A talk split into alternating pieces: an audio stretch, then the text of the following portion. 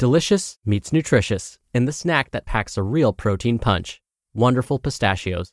Each one ounce serving of wonderful pistachios has six grams of protein, giving you over 10% of your daily value and making wonderful pistachios one of the highest protein nuts. But perhaps more than that, I love all of the flavors they have. Their sea salt and vinegar ones are my favorite when I'm craving that flavor but want to keep it healthy. But that's just the tip of the iceberg. Wonderful pistachios come in a variety of flavors, like chili roasted, honey roasted, smoky barbecue, and jalapeno lime, perfect for enjoying with family and friends or taking them with you on the go. Whether you're a pistachio purist who loves cracking open every nut, or you prefer the convenience of no shells pistachios, Wonderful Pistachios has got you covered. Grab Wonderful Pistachios and elevate your snacking game today. So fill up with a healthy snack when hunger strikes. Visit wonderfulpistachios.com to learn more. That's wonderfulpistachios.com. This is Optimal Health Daily, episode 1912. Is copper the bad boy in Alzheimer's disease?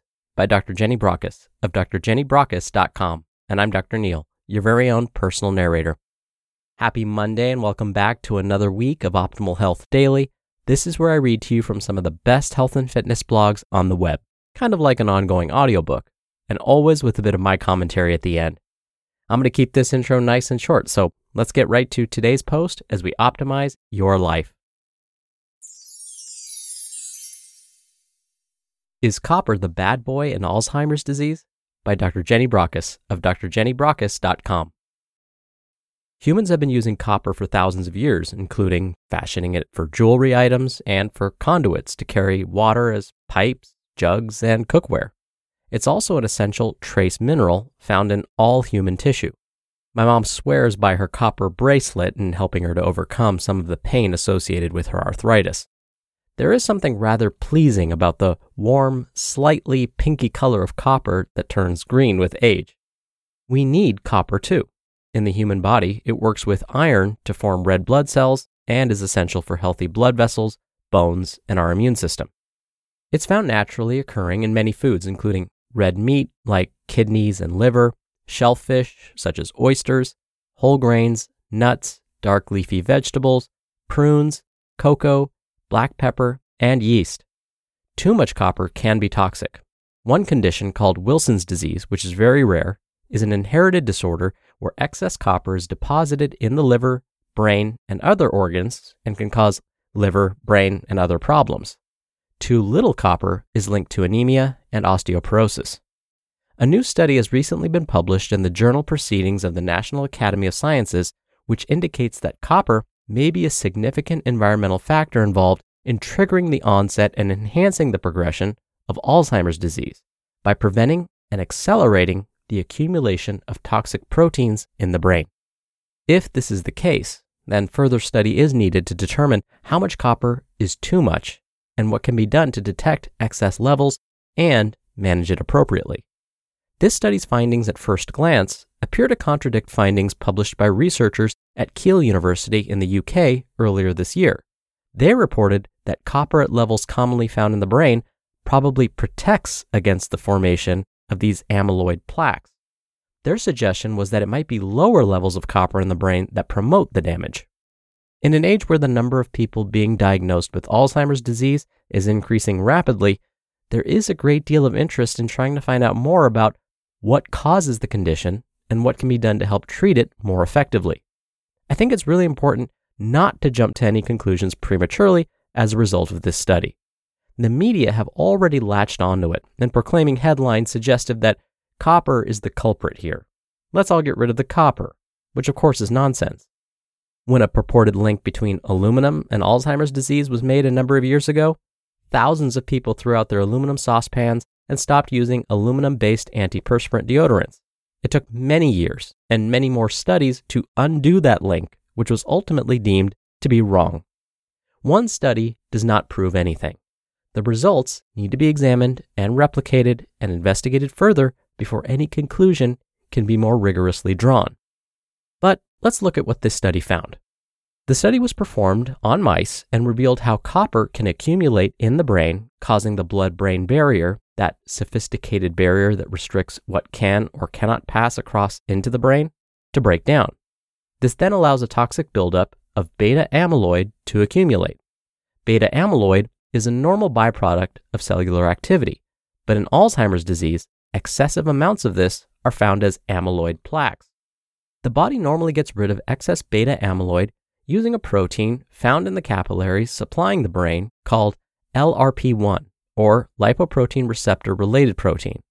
By binding to the amyloid and escorting it, a bit like the bouncer at a nightclub, out of the brain and into the bloodstream. Dosing the mice with copper at levels that would be similar to one tenth of what we as humans would normally consume in our water, according to current water quality standards, resulted in the copper interfering with LRP1 function by an oxidative process. The paper also reported showing the same effect in human brain cells. In other words, the normal amyloid clearance system was impaired. Moreover, in those mice with Alzheimer's disease, the blood brain barrier was seen to be impaired by a combination of aging and accumulation of what they called toxic assaults, allowing excess copper to pass into the brain. Here, the copper was observed to stimulate the production of beta amyloid, and, in addition, adding insult to injury caused the excess amyloid to bind together in clumps, making it harder for the brain to clear it. What remains unclear to me is why the lower amounts of copper appear to cause the damage not higher amounts. Now, this study's findings do appear important, but they do, however, require clarification as to what this means to us and the implications that will need to be addressed in the future. You just listened to the post titled, Is Copper the Bad Boy in Alzheimer's Disease? by Dr. Jenny Brockis of drjennybrockis.com. When you're hiring, it feels amazing to finally close out a job search. But what if you could get rid of the search and just match. You can with Indeed. Indeed is your matching and hiring platform with over 350 million global monthly visitors and a matching engine that helps you find quality candidates fast. Ditch the busy work. Use Indeed for scheduling, screening, and messaging. 93% of employers agree Indeed delivers the highest quality matches compared to other job sites. One of the things I love about Indeed is that it filters out incompatible applicants. So when you're hiring, the process is much faster and you only have to consider applicants that are already likely to be a great fit. And listeners of this show will get a $75 sponsored job credit to get your jobs more visibility at indeed.com slash health. Just go to indeed.com slash health right now and support our show by saying you heard about Indeed on this podcast. Indeed.com slash health. Terms and conditions apply. Need to hire? You need Indeed. Dr. Neal here for my commentary. Dr. Brockis mentioned how this idea of copper and Alzheimer's disease was discovered. They studied the effects of copper on mice. Now, studies using animals can be really helpful, not necessarily to make conclusions about how humans might respond to a similar study, but instead to argue for the need for human studies. In fact, when we think about the quality of research studies, animal studies are ranked pretty low on the list. What that means is we really shouldn't be making conclusions about how humans might respond based on animal studies, like studies performed in mice. This is for a couple of reasons. First is probably the most obvious. Although we share some of the same DNA as other mammals like mice, we still aren't mice. As humans, our bodies are built differently and respond differently. Also, studies performed with animals are performed in very controlled settings. And usually, the animals are given very low doses or very high doses of something and in very specific amounts.